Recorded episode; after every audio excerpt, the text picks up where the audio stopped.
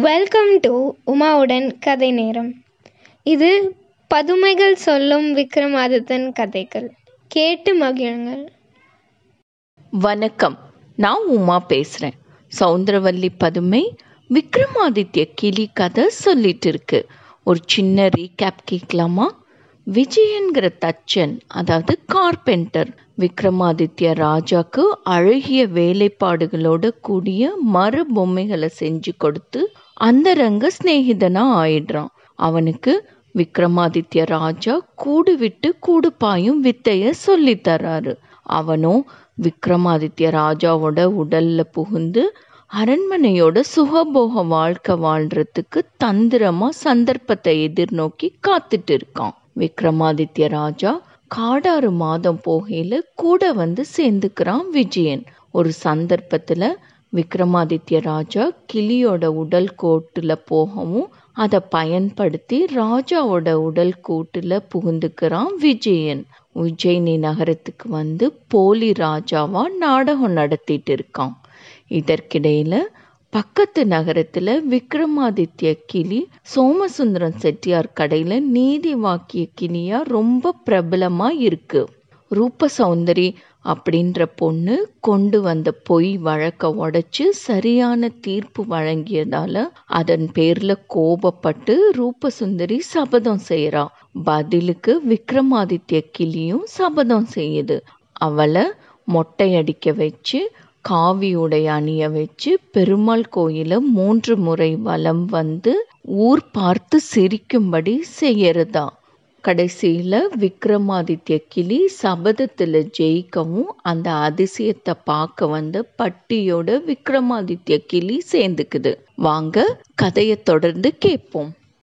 பட்டி விக்ரமாதித்ய ராஜா தான் கிளி உருவத்துல வந்திருக்காருன்னு தெரிஞ்சுக்கிட்டு அதை அன்போட எடுத்து பிரபு எங்களை எல்லாம் மறந்துட்டீங்களா? அப்படின்னு தன்னோட வருத்தத்தை தெரிவிக்கிறாரு. விக்ரமாதித்ய ராஜாவும் தான் கிளியாக மாறியதனோட காரணத்தையும் அதிலிருந்து நடந்த நிகழ்ச்சி எல்லாத்தையும் ஒன்று விடாமல் சொல்கிறாரு பிறகு விக்ரமாதித்ய கிளியை பட்டி எடுத்துக்கிட்டு உஜ்ஜயினி பட்டணத்துக்கு திரும்பி கிளியை அரண்மனையில் ஒரு மறைவிடத்தில் வச்சிடுறாரு. அந்த நேரத்தில் மதியூகியான மந்திரி பட்டி அரண்மனை ராணிகளோட விரதம் முடிஞ்சதுன்னு போலி அரசன் கிட்ட சொல்லி அதை ஒட்டி ஒரு விழாவுக்கு ஏற்பாடு செய்கிறாரு நடன மங்கைகள்லாம் நடனம் ஆடுறாங்க. அரண்மனை எங்கும் ஆட்டமும் கூட்டமும் வீர விளையாட்டு பந்தயங்களுமா ஒரே கொண்டாட்டமா இருக்கு.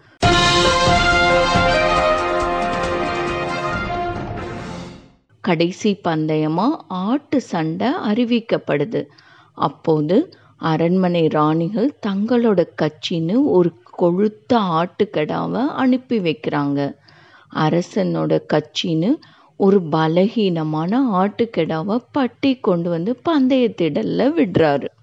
பட்டி போலி ராஜாவை பார்த்து சொல்றாரு இந்த பந்தயத்துல உன்னோட ஆட்டுக்கடா ஜெயிச்சா உடனே நீ அரண்மனைக்குள்ள போகலாம். தோத்து போயிட்டா வேறு பந்தயம் வச்சு ஜெயித்ததுக்கு அப்புறம் தான் அரண்மனைக்குள்ள போக முடியும். இதுதான் சம்பிரதாயம் அப்படிங்கிறாரு. போலி ராஜாவும் தலையாட்டிட்டு ரெண்டு ஆடுகளோட சண்டைய கூர்ந்து கவனிக்கிறான். மன்னனோட ஆட்டுக்கடா மண்டை உடப்பட்டு இறந்து போகுது.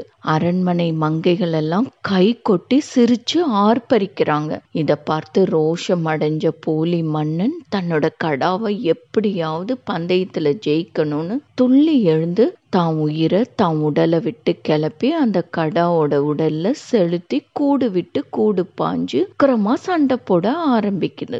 இதுதான் தருணம்னு எதிர்பார்த்துட்டு இருந்த பட்டி கிளிய விக்ரமாதித்யனோட உடல் அருகில கொண்டு வந்து வைக்கிறாரு. உடனே விக்ரமாதித்ய ராஜாவும் கிளியினோட உடல் கூட்டிலிருந்து தான் உயிரை கிளப்பி தன்னோட சொந்த உடல் கூட்டுல புகுந்துக்கிறாரு. விக்ரமாதித்ய ராஜாவும் பட்டியும் ஒருத்தர் ஒருத்தர் சந்தோஷத்துல கட்டி பிடிச்சிக்கிறாங்க. பிறகு விஜயனோட ஆத்மா புகுந்துள்ள ஆட்டுக்கடாவை அறுக்கும்படி விக்ரமாதித்ய ராஜா உத்தரவிடுறாரு. கபட எண்ணங்கள் கொண்ட கயவனும் கதி இல்லாம செத்துடுறான். அதன் பின்னர் விக்ரமாதித்யனும் பட்டியும் பத்ரகாளி அம்மனை வணங்கி தேச விசாரணை செஞ்சு நீதி நெறி தவறாம நாடாறு மாதம் அரசால தொடங்குறாங்க. இது போல கதை சொல்லி முடிச்ச சவுந்தரவல்லி பதுமை கேட்டீரா போஜ மகாராஜரே எங்கள் விக்ரமாதித்ய ராஜா எறும்பு முதல் எண்பத்தி நான்கு ஜீவாத்மாக்கள்ல எந்த ஜந்துனோட உடற்கூட்டுல புகுந்தாலும் அறிவு குணம் தயவு தாட்சிணியம் நீதி முதலானவை தப்பி நடப்பதில்லை. அத்தகைய வல்லமை இருக்கிற வேந்தர் தான் இந்த அதிசய சிம்மாசனத்துல ஏறி அமரலாம் அப்படின்னு சொல்லுது. அப்போ பொழுது சாயமும் போஜராஜன் மென்மையா சிம்மாசன படிகள்ல இருந்து இறங்கி போயிடுறாரு. அடுத்த நாள் கனகாபிஷேக வள்ளி பதுமை சொல்ல போற கதை என்ன? பிரம்ம ரிஷி வசிஷ்டரும் ராஜ ரிஷி விஸ்வாமித்திரரை பத்தி உங்களுக்கு தெரியுமா? சொர்ண காந்த ரூபி விஸ்வாமித்திரர் கிட்ட என்ன வரும் கேட்குறான் இதையெல்லாம் தெரிஞ்சுக்க ஆவலா இருக்கீங்களா? உங்களுக்கு தங்கம்மாபுரி கதை சொல்றேன் அடுத்த எபிசோட்ல. கேட்டதற்கு நன்றி. Enjoy listening and subscribe to உமாவுடன் கதை நேரம் உங்களோட கமெண்ட்ஸை உமாவுடன் கதை நேரம் ஃபேஸ்புக் இன்ஸ்டாகிராம் அண்ட் ட்விட்டர் பேஜஸில் ஷேர் பண்ணுங்கள் அதோட லிங்க்ஸ் டிஸ்கிரிப்ஷன் பாக்ஸில் இருக்குது நன்றி.